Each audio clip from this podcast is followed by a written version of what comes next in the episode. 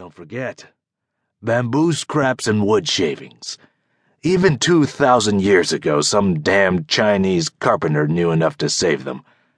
When the kingdom ran out of everything else, he used the bamboo scraps to make nails. Got him in good with the emperor. Do you suppose you're smarter than he was? Do you imagine the present is all you'll ever have? I never knew what to say to that. Maybe that was why so many things ended up in my pockets. A subconscious bid not to run afoul of my grandfather, but also a bid for an unknown future, a sort of materialistic optimism.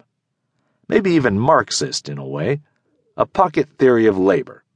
After all, somebody made those two useless screws, though they were metal, not bamboo. Inspector! Many animals hibernate in cold weather. I drift into philosophy. Inspector! Pock pointed impatiently at the binoculars I was holding. My thoughts drifted back to the lenses.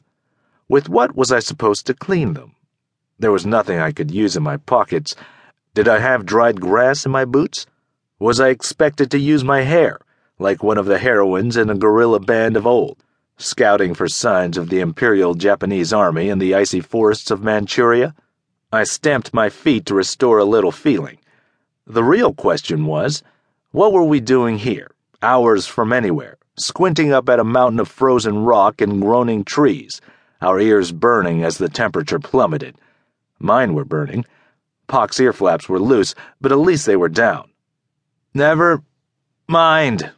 Pock was right beside me, yelling to be heard over the wind that suddenly swept down the slope. The first blast tore his words apart. A second blast hit just as he tried again. To keep my balance, I turned sideways, which may be why I could hear the wind and nothing else.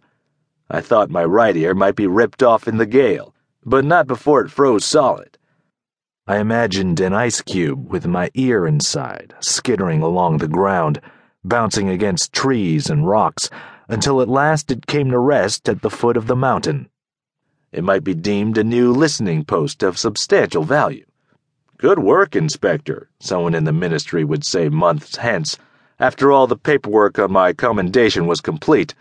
But I would only hear ice melting off the rocks, since my ear would not be in range of commendations.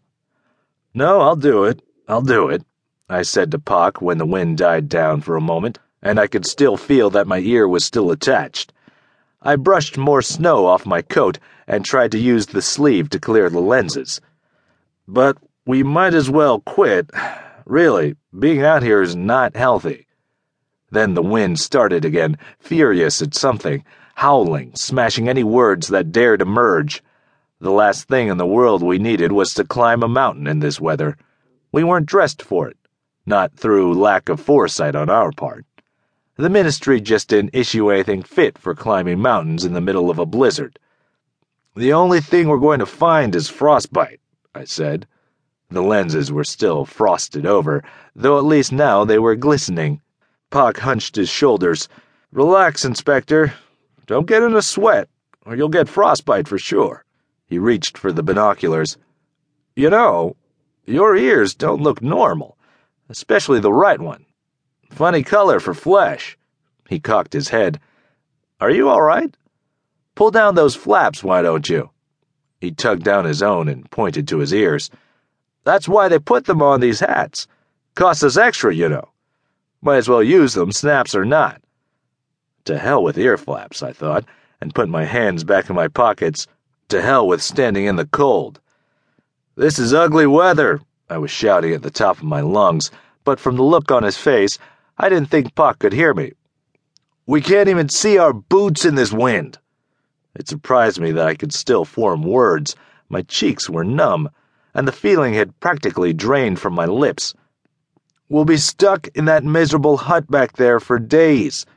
I jerked my head in the direction of the peaks, made nearly invisible by the snow, unless the wind had become so strong it was actually blowing apart the light. They'll freeze to death up there. I didn't point because I didn't want to take my hands from my pockets again. We'll be lucky to find him next May. Pock gave me a blank stare. I shouted louder. If he's down here in the next few minutes, we'll invite him to dine. I'll warm my ears in the soup. The wind shrieked and knocked me sideways a step. Pock shook his head. What? I can't hear you with these flaps down.